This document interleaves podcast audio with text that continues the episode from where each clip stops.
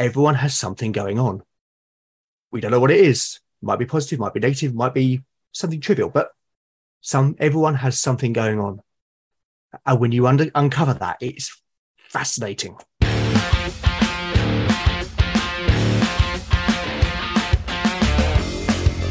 Jay's gonna bring me back. Give me a plus one to attack. Oh, oh, oh, I want to come back to the dice. Whoa, I think I need some good advice. I need a roleplay rescue. Oh yeah. I need a roleplay rescue. Oh yeah. Oh yeah. Hello, rescuers. My name is Che Webster, and this is Roleplay Rescue, the podcast about rediscovering our passion for tabletop role playing games. Today, I have another of my conversations with a friend within the role playing games community. This episode, we dipped into talking about characterization in our RPGs, especially around non player characters. My guest, Simon Williams, is a British artist and illustrator, as well as being the creator of the fantastic Legend of the Bones podcast, a highbrow solo old school Dungeons and Dragons actual play and dark fantasy audio drama. We hopped online at the tail end of March 2023 and a conversation wandered into some, well, pretty interesting areas. I hope that you will enjoy it. Big thanks up front to Simon for coming back to the show. I hope, mate, that you enjoyed it too. This is season 12, episode 11 Characterization with Simon Williams.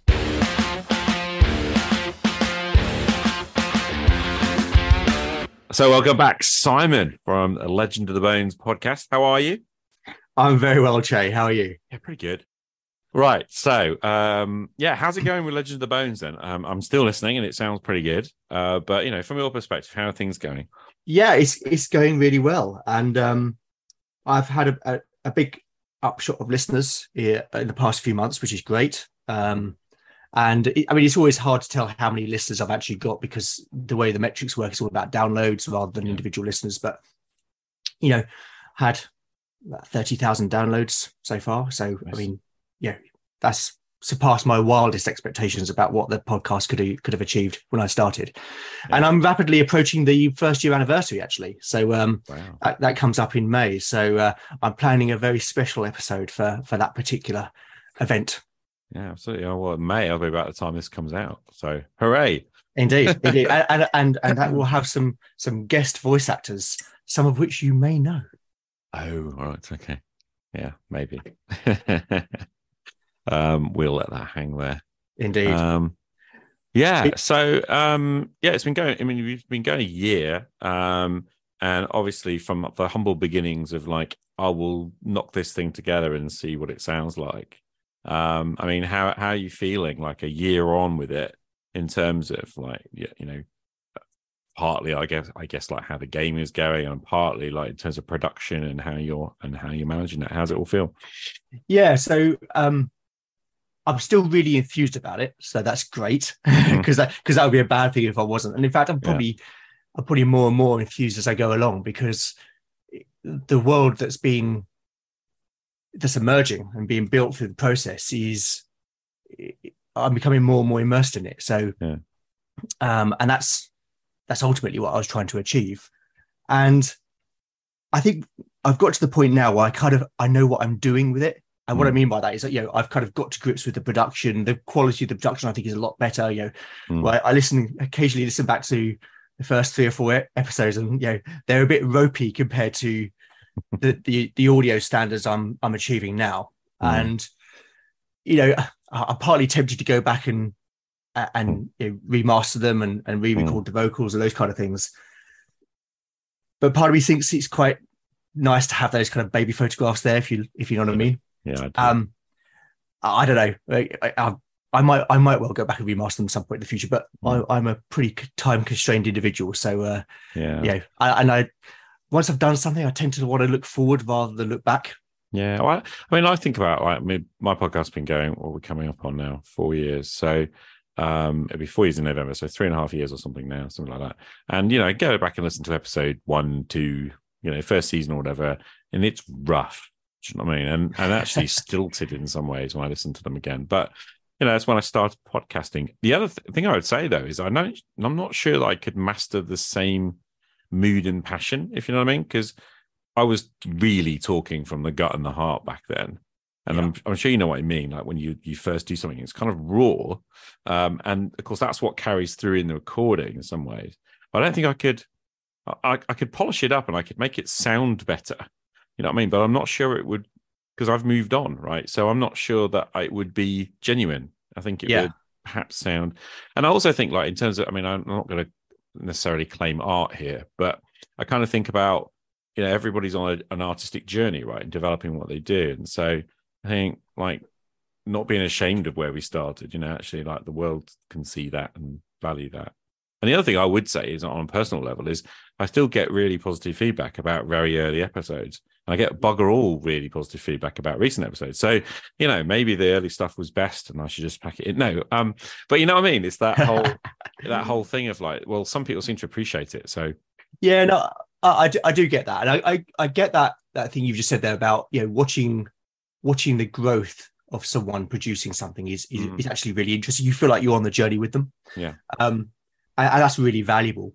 mm, I, I guess I sometimes worry that um, I, that I start to kind of become very narrow in what I'm doing. mm, Almost like I, I find a kind of niche that I settle into, and and mhm. and I always want to kind of be pushing the boundaries of what I'm doing. yeah.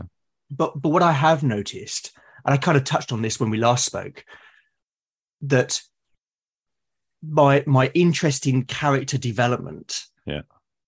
remains very strong. mhm. And and I've always I, I'm a classic introvert, right? Although most people don't realize that when they meet me. Yeah. Um, mainly because I synthesize not being an introvert. Um, but I'm an introvert who's incredibly interested in people. Yeah. And I have a fascination about what make makes people tick.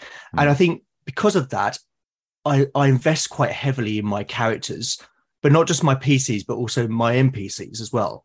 Mhm. Because I mean, in a way, when you're when you're playing a solo game, you, you're playing everyone, Mhm. and and they all matter. Yeah. You know, the the antagonists matter as much as the protagonists. Mm, The you know the the side characters matter as matter as much as the you know the main the main characters. Hmm. And um, and I find myself more and more drawn into the lives of these people that I'm creating mm, um, and sometimes they they develop they develop almost on their own mhm, um, and and that's that's really fascinating as well mm. you know sometimes i write something i think where the hell did that come from Yeah. you know that's uh that's really interesting or you know i have something set up in my mind about what a particular character is going to be or look like. And then i'll make a dice roll and it completely surprises me what happens. Mm. and i think and it and it it, it, pivots what i it pivots what i do with that that character a- and how they develop. And um and that's fascinating. I think i find that really Hmm. really fascinating Yeah, that's cool. And and I wanted to talk to you about character development and especially non-player character development. I think um so that's something we can unpack in a minute. But yeah, it's interesting to hear you talking about that is being the sort of key well, one of the key foci for you, like to to really sort of dig into and enjoy. yeah and i think for, i think for me it's i'm enjoying that almost maybe more than the game aspect of it actually Yeah. and and the game is actually kind of the the vehicle by which i'm exploring both these people and the world Mm, um so yeah that's that's just that's become a really interesting dynamic of of, of the podcast out of the game No, absolutely. I found it as well. I mean, so since we last spoke, and I've obviously, um, I don't know if you're aware, but I started doing some stuff, uh, solo stuff with the basic role playing game, um, some months ago now. It's a couple of months, I think. Um, and I mean, the, uh, putting aside the last couple of weeks because I've been working on a new project um, as an open table game for some friends online.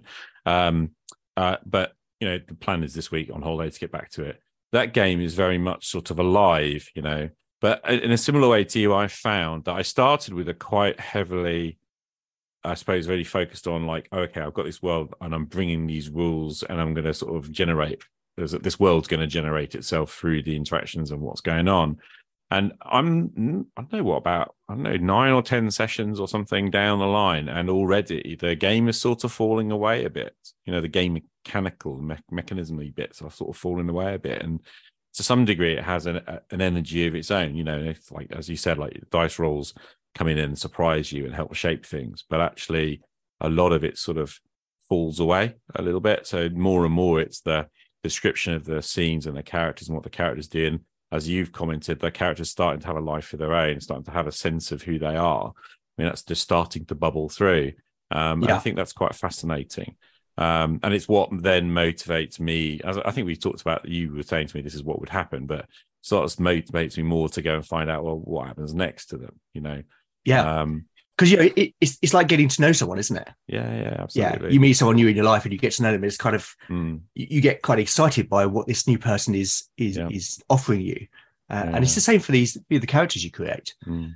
Thing is, as well as I had a character death quite early on, and um, that was quite painful actually, um, and, and I really didn't think it would be you know, but actually already within, I think it was like four sessions or something in, was like, I only really just kind of got to grips with things and got things running. And then we had a character die, a character that I was becoming a bit invested in personally as well. So of yeah. the characters, I was thinking, well, this is the one I'm most interested in, and then they die. Yeah, and, and honestly, that was that was so difficult. You know that, and of course, this you know this isn't an imaginary person, but of course, in one level, it isn't an imagine. You know, like as they're as real to me as you know, in one sense, there's anybody else, right? Our brain finds it hard to tell the difference between fantasy and reality. So, you know, in one level, you can be invested in that person and that individual, and then you lose them. It's it's all it's not the same, but it's sort of in that ballpark of similar. Absolutely. Mm. Yeah, no, uh, t- totally. I mean, uh, uh, at the time of published episodes, uh, I, have not lost a character, mm. and um, I, I had this this thing in my mind about you know are people going to think I'm fudging the rolls? I'm, I'm totally not. They've just been yeah. incredibly lucky. Mm. Um, but either way, it's given me much more time to be really invested in these characters. Yeah. Um, and you know that the emotional payback of a hmm. character mm. dying when you know them that well, when you when you live and breathe them, mm. is intense. Mm. Um, and I know, you know, I mean, yeah, John said that about his podcasts mm. yeah, when, when, he's lost specific characters, he yeah, he really felt it. Yeah, and um, yeah, and, and I think he said, you know, on one of them, he had to kind of you know step away from the podcast for a few days because he just, mm. yeah, he just needed to kind of come to terms with the fact that he lost this this character. Yeah, and um, and I could totally relate to that. Yeah, yeah, I had the situation when this particular. I mean, this is one of the reasons why I've hesitated to record more of it. I record. I don't know if you you know, but I recorded like the first sort of opening scenes. I did run a little combat thing as a sort of a special episode. Yeah, uh, I listened I to it. It was great. I um, want to hear more. yeah, well, the hesitation I've got about it, apart from like the time it takes, because honestly, hours um, of recording time and everything else, but um, or editing time really. But um, the um, the diff- one of the worries I have is I don't I don't quite want to revisit that scene. You know, like it's I had that we had that scene and there's a there's going to be a death, right? Spoiler. Um, but actually, uh, there's a part of me that doesn't really want to revisit it, you know, and, and yeah. like and retell that because I I think that's still going to to have an emotional impact. You know what I mean? It's like yeah. I guess in some sense I need to do that probably for catharsis, but it's on the other hand, you know, like I'm a little bit nervous about it. And yeah. and the interesting the other thing I wanted to say about that scene as well is that at the end of that, and it, because that was the first phase of my play, and to be fair, it was quite combat heavy. It was quite, you know, I was just kind of mucking about really. Um, but then that event, I came back to the game. I actually had the thing where I sat down one Sunday morning. It was like, well, am I going to do this or not? Am I going to pick this these two characters left up or not? You know, and I did, and then it went off in a way I didn't expect it to. You know, and um, yeah, it was quite interesting. That was when it really sort of came to life in a way. So yeah. um, that actually that had the two characters kind of response to what happened, and then that sort of propelled it forward a little bit further. And I feel like there's a there's the sort of two stages. There was this very early stage of sort of fumbling around a little bit and trying to figure it, and then the emotional impact of losing the character made me realize just how quickly I'd become attached to them. You know, and then yeah, from that I, you sort of discover more. Uh, and it's interesting, isn't it? Because you just talked there about how your other two characters reacted Mm. to to the third character's death, and I think it's at those moments of emotional intensity in the character's perspective where you get real character development and growth happen. Yeah. and you know, and in my own show, um, you know, there's been a, a couple of occasions where there's been near death moments um, up to now. Um, you know, one with with with uh, Valen when he, uh, Mhm. he he he narrowly avoided being poisoned, and another with with the cleric Lena when she was uh she was attacked when she, Mm. she was a watch, and you know, and and the reaction of the other characters it kind of just poured out naturally for me, and but it was at those moments I discovered not just new character depth and emotional depth within the characters, but connection between them. Yeah. And suddenly I wasn't just dealing with, you know, four disparate characters. I was I was involved with a group of friends Yeah. who whose lives have become in, interconnected. And boy, that that just elevated it to the next level. Because now I've got I'm thinking about, you know, as I'm playing the game, I'm thinking about those emotional attachments Mhm. and commitments to each other. And you know, something happens to one of the characters. What would the others do in response to seeing or hearing or, or finding out about that event? Hmm. And suddenly that creates a whole new narrative arc Hmm. that I wouldn't have otherwise come across. Um, and, and it's interesting because you know I, would I I kind of market the show as a hybrid of Hmm. being solo actual play and an audio drama. Mhm. Um, and, and I don't shy away from the fact that there's an audio drama aspect to this. Mhm. I, I'm not I'm not writing a drama Mm. because I'm I am playing a game, but it's a drama that's driven through game mechanics. But I I'm really fascinated by that dramatic element Mm. of what goes on, and and it's the most enjoyable part of the show for me. Mm. It, it's the hardest to write. and the hardest to record and the hardest to edit, all those kind of things. The the game bit is, you know, when I'm doing that bit, I'm flying through it. You know, that's Yeah. that's no problem. But you know, when I have to sit down and write, you know, a five minute passage of, of narrative, boy, that that takes a lot of um intellectual and emotional investment from me. Mm. No, I absolutely relate to that. I find the pace of things is very much slower than I expected in a lot of ways. You know, like if I sit down for an hour, an hour and a half, I'm not going to get an awful lot done, if you like. Not in the sense of like if you were playing with a group, you know, what could you do in an hour to two hours? You know I mean? it's a group. I think because there's so many more minds around the table and there's that interaction, it's a completely different kind of dynamic. But when you're sitting there, yeah, there are times when I sit and really have to sort of stop and just take a second and you know, and then as you start to type or you know whatever, and and it sort of it does come forward, um, but it's it's not always fast. I mean, that's I know there's an old as a saying, but I think it's Seth Godin who writes about how there's a difference between typing and writing. You know, like I think it's a really nice distinction. A lot of people think that writing is just like typing, but actually, you know, those are entirely different skills, right? Like you could sit and type, you know, uh, I don't know, have several hundred, probably a couple hundred words or th- several hundred words a minute or whatever. You know what I mean? Quite, quite quick. But writing, nah. No, absolutely not. You know, and, and you know, one paragraph can take hours sometimes. You Yeah. know, because and and not least because I'm, I'm a bit of a perfectionist about about Mm. how how it's worded. hmm uh, and I want it to be good prose and all those kind of good things. Yeah. Um, so yeah, t- totally relate to that. It's um, it, it's it's a very interesting experience to go through. But I think one of the things I'm very conscious of because because I'm putting it out as a podcast, Hmm. and yeah, it's there to you know, entertain people effectively. Yeah. Um, I'm very conscious about pacing through Yeah. the show, through the, through the game. Um, and I think if I was not recording it as a podcast, I would be, it would be even slower than it than it is Yeah. for me. Um, but I, I try to I try to keep the pace up Mm-hmm. because otherwise it's going to be really tedious and boring for people to listen to. Um, And I keep in my mind that actually, um, you know, people want to be entertained by it. They're not just Yeah. listening to me play a game. Yeah. I think they're I think I believe they're listening to it because they want to hear that audio drama part of it. Mm. Yeah, I mean, it's one, again one of probably the inhibitions I have about recording more is it, you know, I'm not, I'm not writing it and producing it as a podcast. I'm writing and you know, a game or I'm developing and play, enjoying and playing a game myself. But on the other hand, there was quite a lot of value in doing that little recording. You know, for me, it was uh, it was quite rewarding to do, and it was interesting to sort of I mean, to listen back to it, if you like. Um, for me, was quite interesting as well. Got a different perspective on on the game from doing that, and I also think that I mean Kenny, um, God, what was his name? Kenny, who uh, was like solo mentor back in the day, like 2015. I remember his surname now.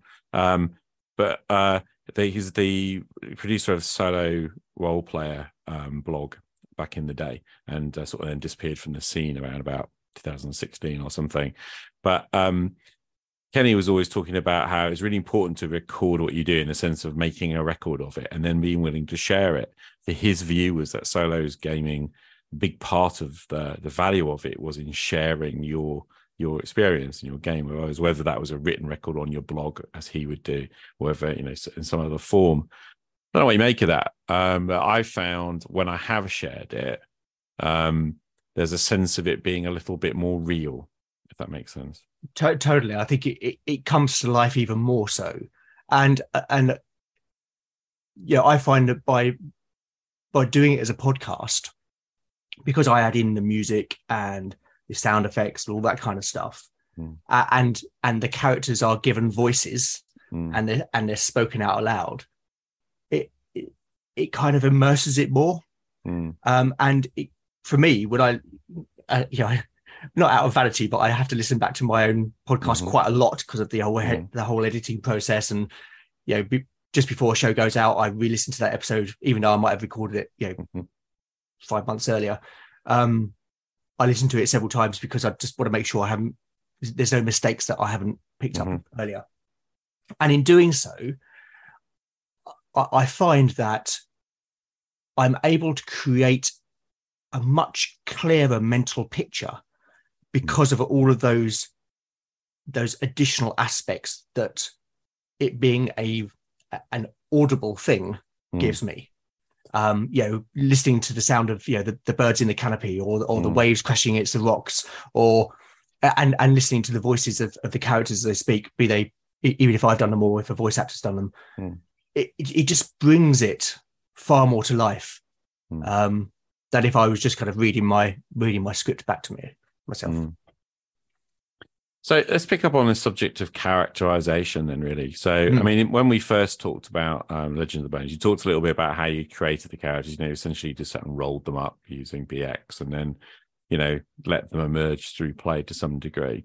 I'd like to talk a little bit about NPCs. I mean, the Achilles heel in my role playing has always been, you know, NPCs. Um, that mine will either be incredibly shallow and perfunctory, you know, almost like I'll pull a stat block for that goblin and it just becomes generic. And I really don't want that a lot of the time, you know. I mean, I know if I've got a, gra- a group of goblins that I'm not necessarily going to personalize and give a char- deep character to all of them, especially if they're just, you know, going to be mowed down by the PCs. But on the other hand, I think it's a much richer game when they they they are like you know little characters.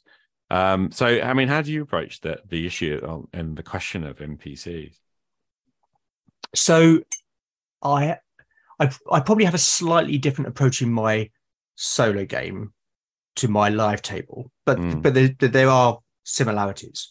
And I'm sorry, I just to interrupt. I just realised actually in asking the question, like, are they really non-player characters in a Well- solo game? well, you know, like I said earlier, you know, in, in a way, in a solo game, you're playing all of the characters. So Yeah, I guess you I guess you could you could turn it. You have protagonists, you Yeah. have antagonists, and you have those in between. yeah. Um, but you play them all absolutely. Mhm.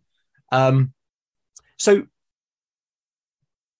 I guess the way I always think about it is that someone, someone in my work life once said to me, um, because I, I do a management job, Yeah. uh, and I managed quite a lot of people, and I had a mentor early in my career, and and he said to me, never forget that everyone's got something going on.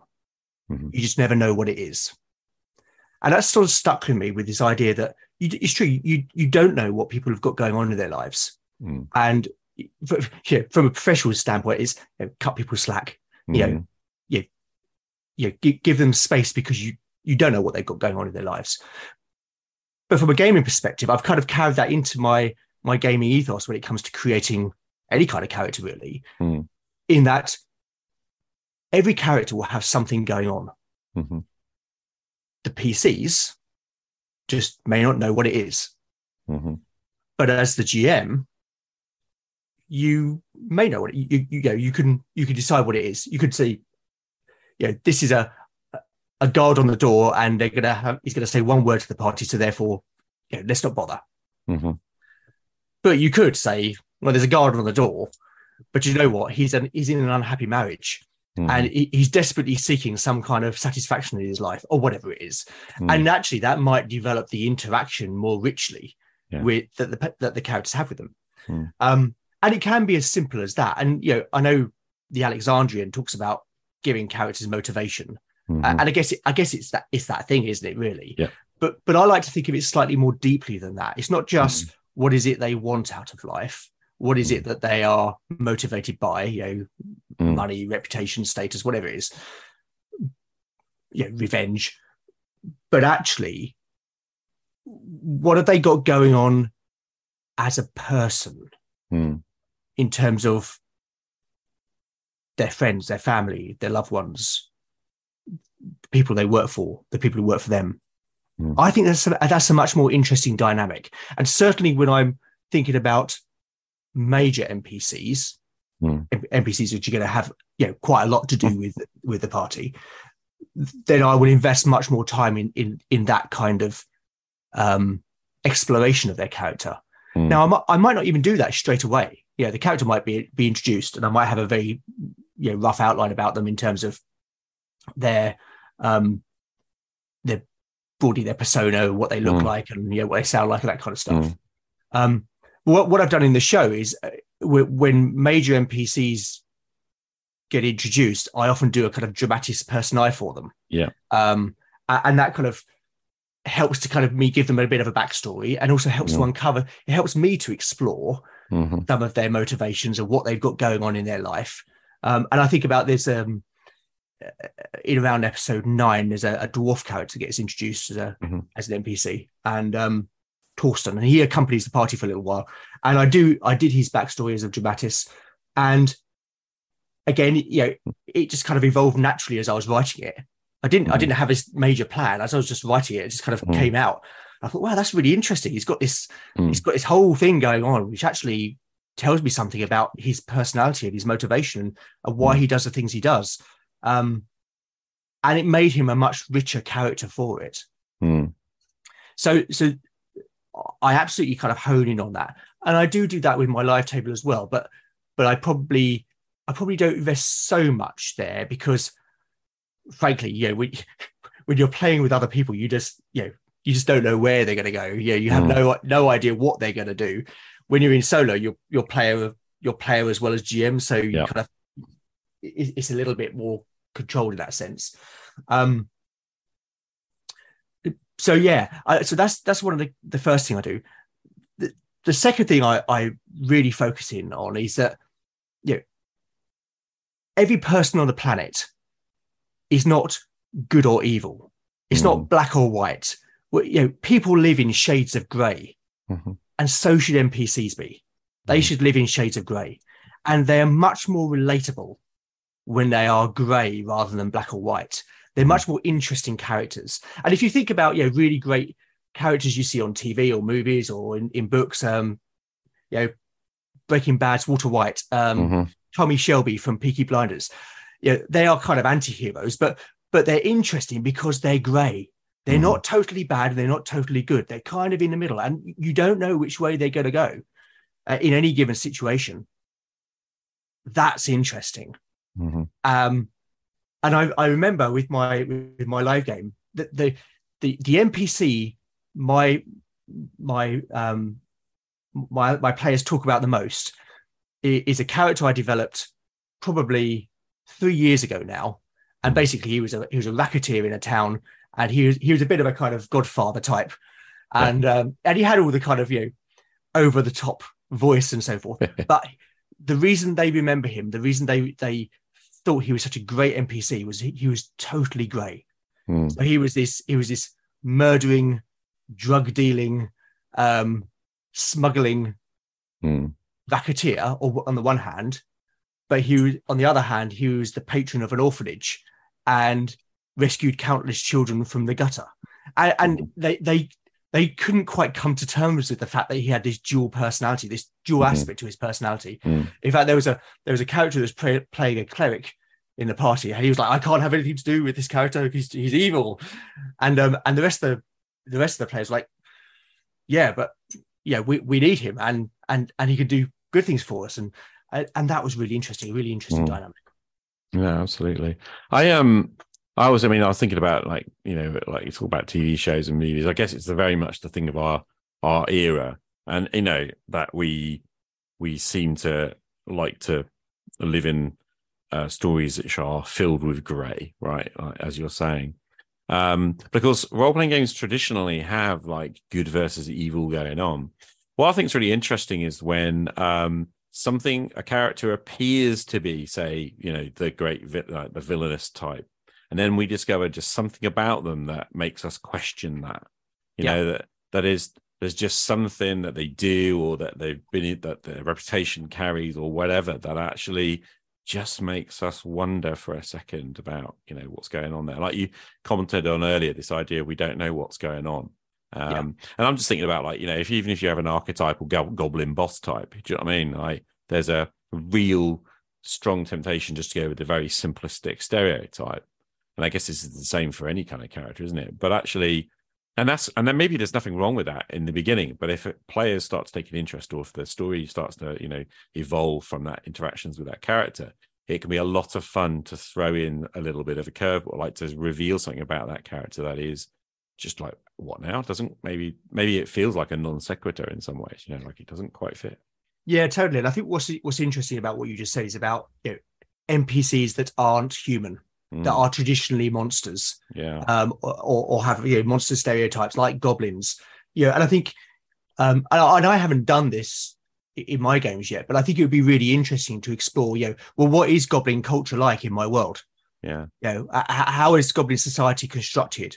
Um, what motivates them as a society? mm, or as individuals uh, and and is that is that true to the human um perception of what goblins are or actually is it completely false Yeah.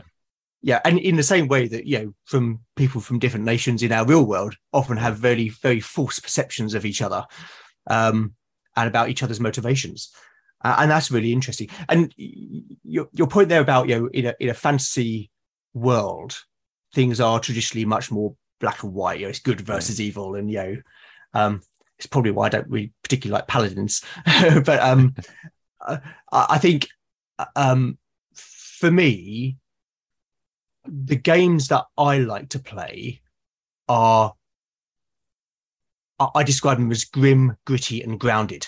Yeah. Um, and and it's that grounded element for me which is important, and it I need it for my immersion in the world. Yeah. And when it's all kind of you know ivory towers and you know Yeah. Yeah, everyone's good looking and all that kind of stuff. I, I, it just I can't I can't get immersed in it. It just breaks it immediately for me. Yeah. You know, and everything's clean. You know, and and there's no disease. I I, I- can't I can't get my head around it. It just I, it reminds me of um you know the film The Matrix mhm, and and um and they talk about the fact that you know the first Matrix they created was all perfect and yeah but it didn't work because the human beings humans rejected it because it Yeah. wasn't yeah, Yeah. We, we judge our own happiness by other people's misery. And um uh, and i think that's really interesting. And and it was exactly that for me. Uh, I, I just i can't i can't get into a world where it's just clean and shiny where everyone is just good or evil and nothing in between. I, I, and I, I need it to be grounded. And that's why i i like my characters to be gray mm. I don't have an, issue- an issue with like the concept of good and evil and that sort of division. I don't have an issue with that, but I think that what's important is to recognize that even your character who's some try, trying to be some kind of paragon, even has maybe attained some kind of like truly moral standard. You know, I think what's interesting is the struggle they have to maintain that. And I think you have to go inside them, you know, and you have to go like beneath the surface of that and show the struggle. You know, for me, like trying to I know that as a as a as a human being it's really hard to uphold any kind of, you know, personal standard or moral value, right? To you know, to not be a dick is much harder than people think, right? Every day. And I think like what's imp- what I want for my stories is I want to see that struggle. I want to I want to understand that struggle. I want to you know and and then I will respect the character all the more when they do attain it. And of course, I will feel with them when they fail, right? Because you know what you know, inevitably being human or a humanoid at least they're they're going to fail. Yeah. Um, yeah. I always found it most difficult about like it, often in fantasy games, like the elven stereotype is very again very saccharine, isn't it? It's kind of like almost perfect angelic beings. You know what I mean? And and for me, it's like no. Um, I I do actually even going underneath the surface. I much prefer Tolkien's take on that in the background. You know, like on the surface of it, the elves are this kind of almost perfected magical race, of, but they're very sad and and you know what's going on there. But as you get into the backstory in the Silmarillion, like there's some seriously corrupt um, elves who have like change the course of history. You know, it's that's actually quite fascinating. Um, oh, absolutely. You know. Yeah, and, even if you just look at the Hobbit, you know, you know, yeah. you know, the, the Elven King, you know, he's motivated mm. by money and jewels, and you know, yeah. but you know, very material things, which you know, mm. later that kind of mm. gets, gets, diluted a little bit in um in Lord of the Rings. But yeah, well, I think yeah. about that's what we do with the, the, the movie, isn't it? We sim- like in some ways it's a simplification of the and the the reinforcement of those stereotypes that actually you know becomes less interesting. Um, yeah, you know. Yeah, I, I totally agree, and, and and I do I do get your point actually about you know there are people in the world who are genuinely trying to do good. Mm. Um, but as you say, the the interest comes from their yeah the struggle to maintain that, and yeah. I think when I was um you know when I was a teenager and yeah playing role playing games then I really liked elves, and I had mm. I think it's because I had this kind of you know idealistic view that you know it was it was good to be good, yeah. And um, but as I've got older, I'm probably more cynical. yeah. I, I actually find that quite boring now.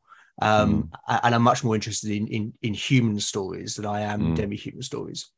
Yeah, I mean that's another thing as well. I found um, whilst I don't have an objection to having those sort of demi-human kind of you know races, to use the old D and D terminology, um, I, I don't necessarily feel I need them you know, like the the game I started playing right now doesn't have them. You know, mm. they just don't aren't there because I haven't felt the need. You know, like humans on all their variety, and I'm only just touching the surface is is fine. You know, um, if I, am I'm, I'm running a sort of traditional mega dungeony type game, as the other project that I've got going at the moment, and just kind of like a session down and another session about to go tomorrow. Um, and and in that, it's like, well, you know, if we're playing a knockabout game, which is you know very open table knockabout, come and play for a couple of hours and have a bit of a laugh, then it does it can be a little bit more two dimensional, and that's not an issue. But you know, my solo game is much more expressing the the kind of you know other world immersion and character immersion that I want, and and there I just feel like it's best to let those things fall away until they they feel like they really fit. If that makes sense. Yeah, no, totally, totally and, it comes back to the thing, isn't it, about you know how much time do you invest in an NPC? Mm. Uh, um, and I guess there's no right or wrong answer to that. It, no. it depends what what works for your game. Uh, for my solo game, I say I, I, I, invest much more heavily in the NPCs, um, almost as equally as I do the the, mm. the main the main player characters, for want of mm. a hmm. better word. Um, and and and I find that very interesting to explore them. And, and I think actually it makes it makes the solo game richer because what will happen is that as I explore their characters, that that creates new connections and ideas that take can, can, take the game in a completely different direction to the way I I first thought. Mm.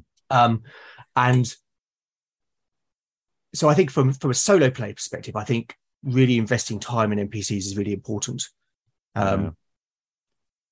I found, I think it's through solo game and I realized the power. So in theory, I've always understood that if you put an NPC into a scene and you allow the player, the player characters to interact with that NPC, you will, in some way, learn more about the player characters.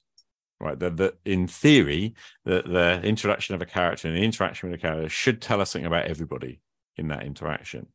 Um, but I found that I think more starkly shown in my solo play, and perhaps it's because you take your time a bit more. Um, yeah. You know, when you're when you're alone and, you're interested, right? So you perhaps probe a little bit more deeply. Then when I'm at the table, it might be that players don't, you know, necessarily uh, engage so well with the NPC, so they don't like get drive the. Uh, there's a sort of a pressure, you know, that I, I can imagine there being like where you're sort of probing and you're probing and you're trying to find out, you know, a little bit more. You're trying to investigate around the character. You're interacting with the character in a sense of like I'm curious, I want to find out more. And I'm not sure that players always do that, obviously, because maybe an NPC just doesn't grab them or isn't, you know, the, their motives aren't uh, strong enough to to actually make that interaction work. Yeah, I, I, think you're right, and I think also in a in a kind of regular game, if you like, um, the game aspect is far stronger. Mm. You know, the, the the players are trying to you know collaboratively achieve an objective mm. um whereas I, I guess for some people with solo play it's the same but for, for me it, it, as i've said it's much more about world immersion and exploring mm. the world than it is mm. anything else um and so you're right when when when a live table interacts with with an npc it, it's for a very specific purpose. Mm. it's to help them to achieve a yeah their their broader objective. Um, and I think when you when you're doing solo, and, and, and particularly if you're writing the dialogue that happens between NPCs and, and and player characters, when I when I do it, I spend a lot of time thinking about the wording of what they are actually saying. Mm-hmm. Whereas, of course, when you're playing playing with a group of people, you, you can't edit it.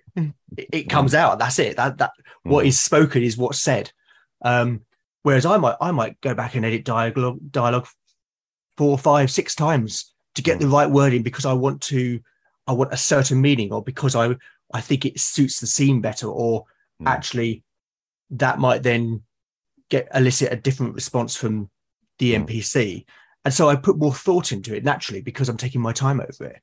Mm. So I think that that that time aspect is is a really a really key differentiator between how it works in, in one context mm. versus another.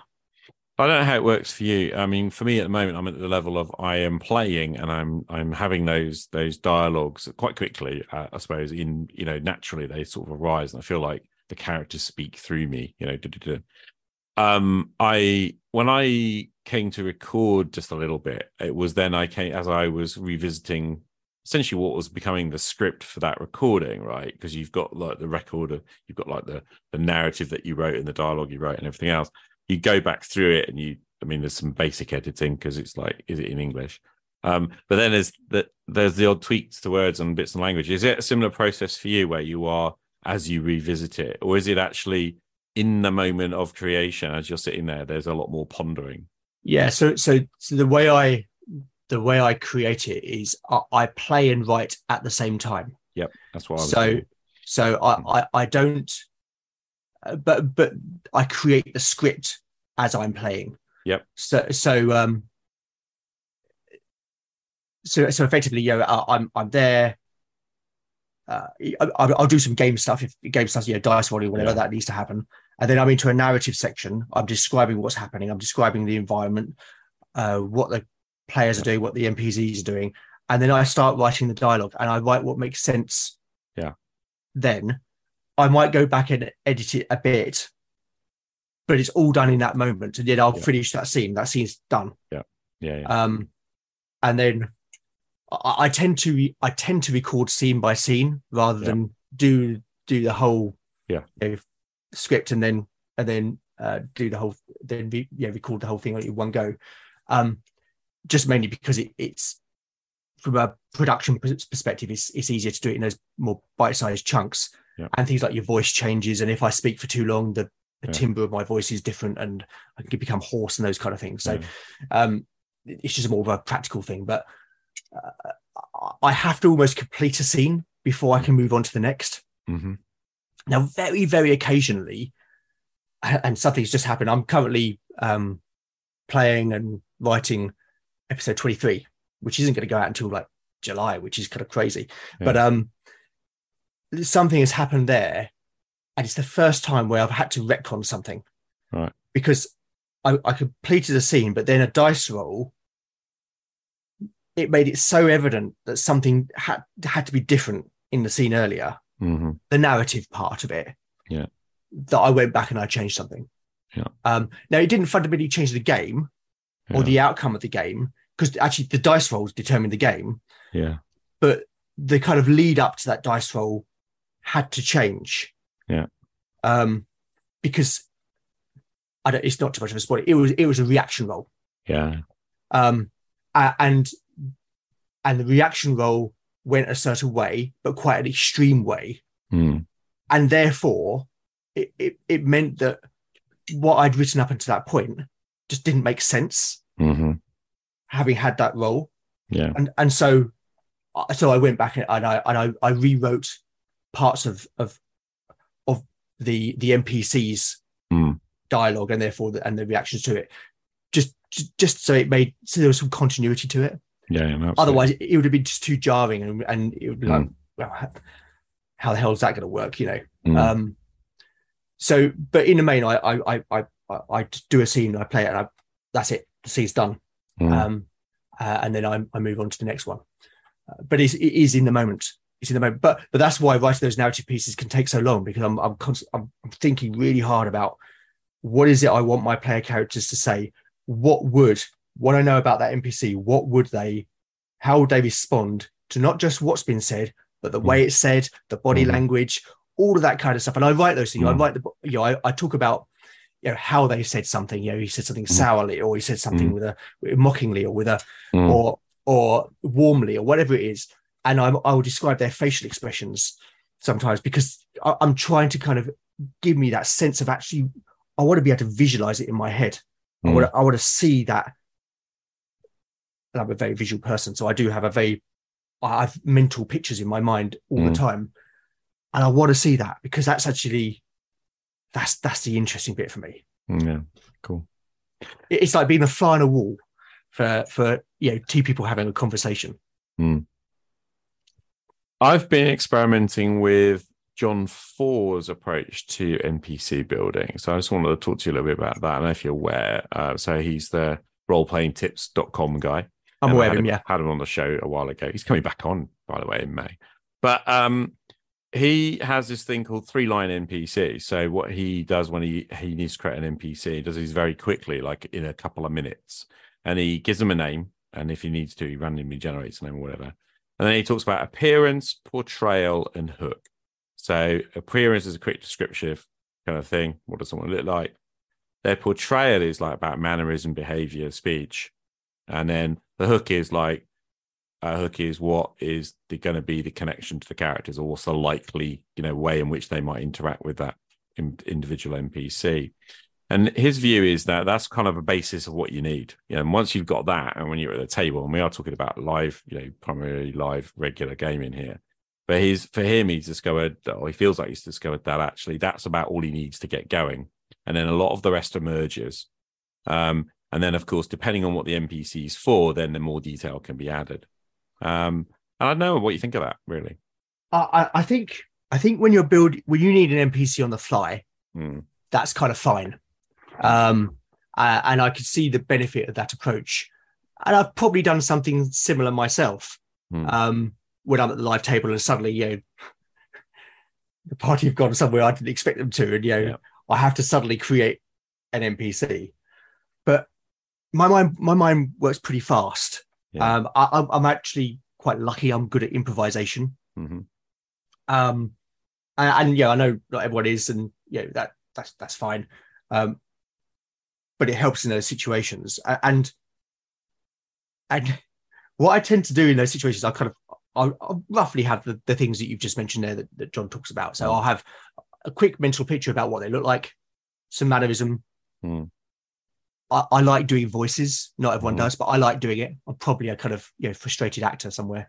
Um, and I, I mean, I remember what there was one one instance I, I had with my my live group, and they went and knocked on this house, the, the door of this house i- in a town because they thought the people who live there might be witness to something that had happened.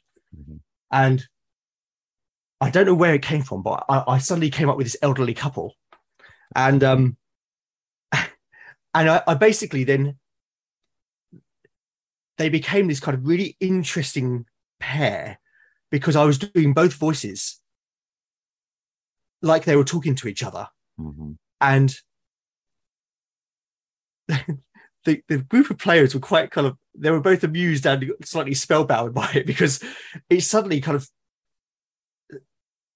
organically kind of spiraled out of control into this and they became these quite interesting characters Yeah. um and as i was kind of doing this kind of dialogue between them and and interacting with the Yeah.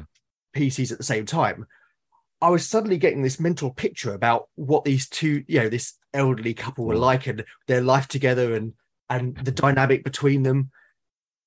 And it made for a really interesting uh, kind of encounter for the party. Yeah. And it was really interesting for me as as the GM to explore them in that. And they they came and went, you know, it was probably no more than a, a 10 minute real time act interaction Mhm. and then they were gone and they've never been seen again. But those two characters have stuck with me because through exploring them in the moment Hmm. and by having this kind of almost mental picture of them, uh, I, was able to give them some depth that they wouldn't have ordinarily had. Hmm. Now, I don't say I do that all the time because if for whatever reason it doesn't always come that way, but I- I think that that premise of saying, you know, can I mentally picture what they look like, and therefore can I describe it where it where it needs to be described? Do I understand the mannerisms? Absolutely, but I think there's that there is that one thing about uh, it probably is a hook actually. It's probably a hooker says it's not necessarily a hook about what their relevance is to the party Mm. because actually sometimes they're not Mhm. sometimes they're not relevant and that's more real that's more real actually they've come across these these npcs they're not relevant at all but it makes for an interesting encounter Mhm. it might open up something new particularly if you're playing a sandbox you know you suddenly go oh actually together through as gm me playing this character and as the pcs playing yeah, the players playing their pcs have we just opened up a something else which is interesting for them to go and explore maybe Mm. um, so I think I don't think a hook to the party is always necessarily important Mm. because you know I, I could go walk to my local co-op. For your American listeners, that's a kind of a small supermarket chain in the UK. I could go to walk to my local co-op and, and you know meet meet the person behind the counter and have a, a five minute conversation with them as I'm as I'm buying you know a box of tea bags or something. But there's no hook there other than I'm transacting with them. Yeah, you wanted a teabag song. I wanted the tea bags. Maybe that is the hook. For me, though, the thing there is like what fascinates me when I buy tea bags from the co-op lady, which you know has happened, um, is when that um uh, that the one in my local co-op actually she's probably about 20 and never smiles and looks like you know she's already given up on life you know what i mean? And i try and interact and um you know you, you don't know what people go going on we've got that that point made earlier. And actually i'm like you i want to find out like what the heck is going on? Um nosy bugger that i am. So actually the interaction's interesting because what can i get out of this person? Do you know what i mean? What can i and it, and it isn't necessarily relevant to my goals because yeah, I walk out of the shop and you know, I mean, I go back to life, right? But I guess the point is that I can make that, I could make that um, that interaction can matter to me because of what I discover. You know? yeah, and, and your understanding of that person and their per- and their role in the world Mm, becomes rich, and you've uncovered something. Funny Mm. enough, you talked about you know a, a girl in their or woman in their twenties working Yeah. at the co-op. So there was a a young woman who worked in my co-op. Her name was Chanel. She had Right. a name badge on, and Chanel had a very specific look about her. She uh-huh, wore she wore a lot of heavy, heavy makeup. She had false nails. She had this sort of dyed red hair. And um, and you know, I always wondered what was going on with Chanel Hmm. because she always seemed a bit bored. Like you Hmm. said, you know, in your example, a bit kind of giving up on life. And then one day I went in there and her look had totally changed. Yeah. She had changed everything about herself. She, you know, the way she wore her makeup, the clothes she was wearing, her hair had changed color. And I thought, oh, that's really interesting. What has gone on in Chanel's life Mhm. to to to change her her whole the whole projection she gives to the world. Mm. I didn't ask her because I felt it would be Yeah. rude and, and, and imposing to do so, but but I found that really incredibly interesting. And it comes back to that everyone has something going on. Mhm. We don't know what it is. Might be positive, might be negative, might be something trivial, but some everyone has something going on.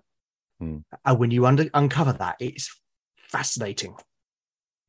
I guess the last thing I wanted just to mention on this subject as well is like in between sessions, I think one of the richest things you can do is you can sit down and you can ask yourself, right, given what the PCs have been doing, how does the world react, right? How do the characters around them react to what's going on? And in some cases, it'll be they just don't, you know, that, that some characters aren't bothered, right, or not affected or whatever. But I do think there's something to be uh, something really interesting in taking the time to go right. Okay, so they had this interaction with I don't know. We talked about a guard earlier on who's having a unhappy marriage, right? So at the end of that, you know, what does what does the guard take away from it? Because we're always focused on what do the players, player characters take away from the scene. But actually, as a GM, if you can, I think it's something rich in what did that that individual NPC take away from the scene. You know, um, are they angry with the PCs, and you know, and therefore next time they come across them, it'll be like, well, you know, screw them, um, or is it that they they I don't know the NPCs helped them in some way, and then they go off and do something about it. You know, uh, what do you make of that? And, and do you think it's worth the time? Is kind of my question. It is absolutely worth the time. And and something like that happened in my solo game.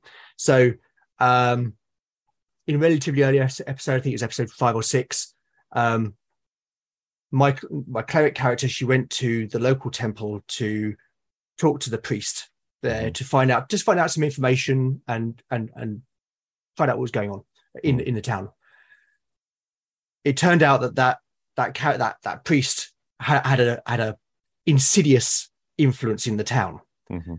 and and through the interaction this this came out you know he kind of because he I, I made him quite a kind of lecherous character and he, he Mhm. kind of and he was um uh, he was really quite unpleasant. And and he kind of he he he revealed something of of his of his true nature. And then of course you know she went off and kind of grassed him up. And and then you know there's a whole chase scene and they caught him and so forth. And and then in the last episode that went out episode 17 we hear about what happened to him consequently Yep. and and in that you you know he describes his feelings about that player character Mhm. uh, and and and what that interaction did to him. Now, if, if that first interaction had gone very differently, that would have never come out. Hmm. Would never have come out, and he would have been, and the story would would have been less rich, and the game would have been less rich for it. Hmm. But actually, what happened was that interaction changed him Hmm. as much as it changed her. Um, and so I, I absolutely agree that actually following, you, know, you might you might not want to do it with the guard on the door, but actually you might do. Hmm. I think it depends on how the interaction goes. Yeah. and, and if the interaction is is in some way significant for either party. Then I think it's absolutely worth following up, and that increases the ver- the verisimilitude of the world Yeah. uh, and- and the immersion that you experience from it. Yeah, I mean, for me, I think it's the those are the moments when, as a player, if I'm a player and I detect that something we have done has now changed the world in some kind of way, even however subtle it is, but you know, it's just changed things a little bit, changed the dynamic or something there. I get more curious then, it's, you know, and then I want to I want to probe and push on that a little bit more and find out, you know, what's going on. So, yeah, I think that. But I mean, for players like me anyway, and I guess like you, you know, who want to discover um, I think that's like a really important element. Yeah. What, what I've not done is I've not actually asked my my live table how they feel about this. You know, Mm, um, I think I've got different types of players at my table. Yeah. I've got some who are very much simulationists. I've got some who are really into the fantasy. Some who are probably a bit more social. Um, and I wonder what they think. Or maybe I should I should probably ask them. What do you Mm. think about the NPCs? How does it how does it affect you when Mm. when I come up with this crazy character or whatever? So there's a question for the listener, isn't it, as well? Like, okay, so you're listening to us talking about this and wobbling on, right? So what do you make? What do you want from your NPCs actually when you have an interaction as a player character? What are you're looking for, you know? And if we follow up on those NPC interactions and have those NPCs react in ways around you, and you maybe you notice it, maybe you don't, I don't know. But if that's what's going on, you know, is that going to enrich your game? Is that knowing that that kind of stuff is what the GM is thinking about? Does that make it deeper? My suspicion is it does, but I'd love to hear from people. Absolutely. Well, Simon, thanks ever so much for your time tonight. It's been great, and um, yeah, good to talk a little bit about NPC stuff. I think like we're on the same page in a lot of ways in terms of what we want out of our games. Yeah, yeah, I think so too. And um, yeah, thank you for having me back on. I mean, yeah, I think this is the third time I've been on the show now, and uh, Yeah, your listeners are going to start getting sick of my voice. I doubt it very much. I doubt it. Um, so yeah, just so that, if anyone hasn't heard our earlier episodes, just quickly tell them a little bit about where they can pick up on Legend and uh, a little bit more about what you're doing, and then we'll wrap it up. Yeah, sure. So, um, Legend of the Bones is a a hybrid of uh, BX solo actual play and dark fantasy audio drama. You can get it on all good podcast apps or uh, at uh, legendsofthebones.podbean.com. Thanks, Simon. Well, I guess we better leave it there. Um, Yeah. Thanks ever so much for your time, and speak to you soon. Take care. Bye bye.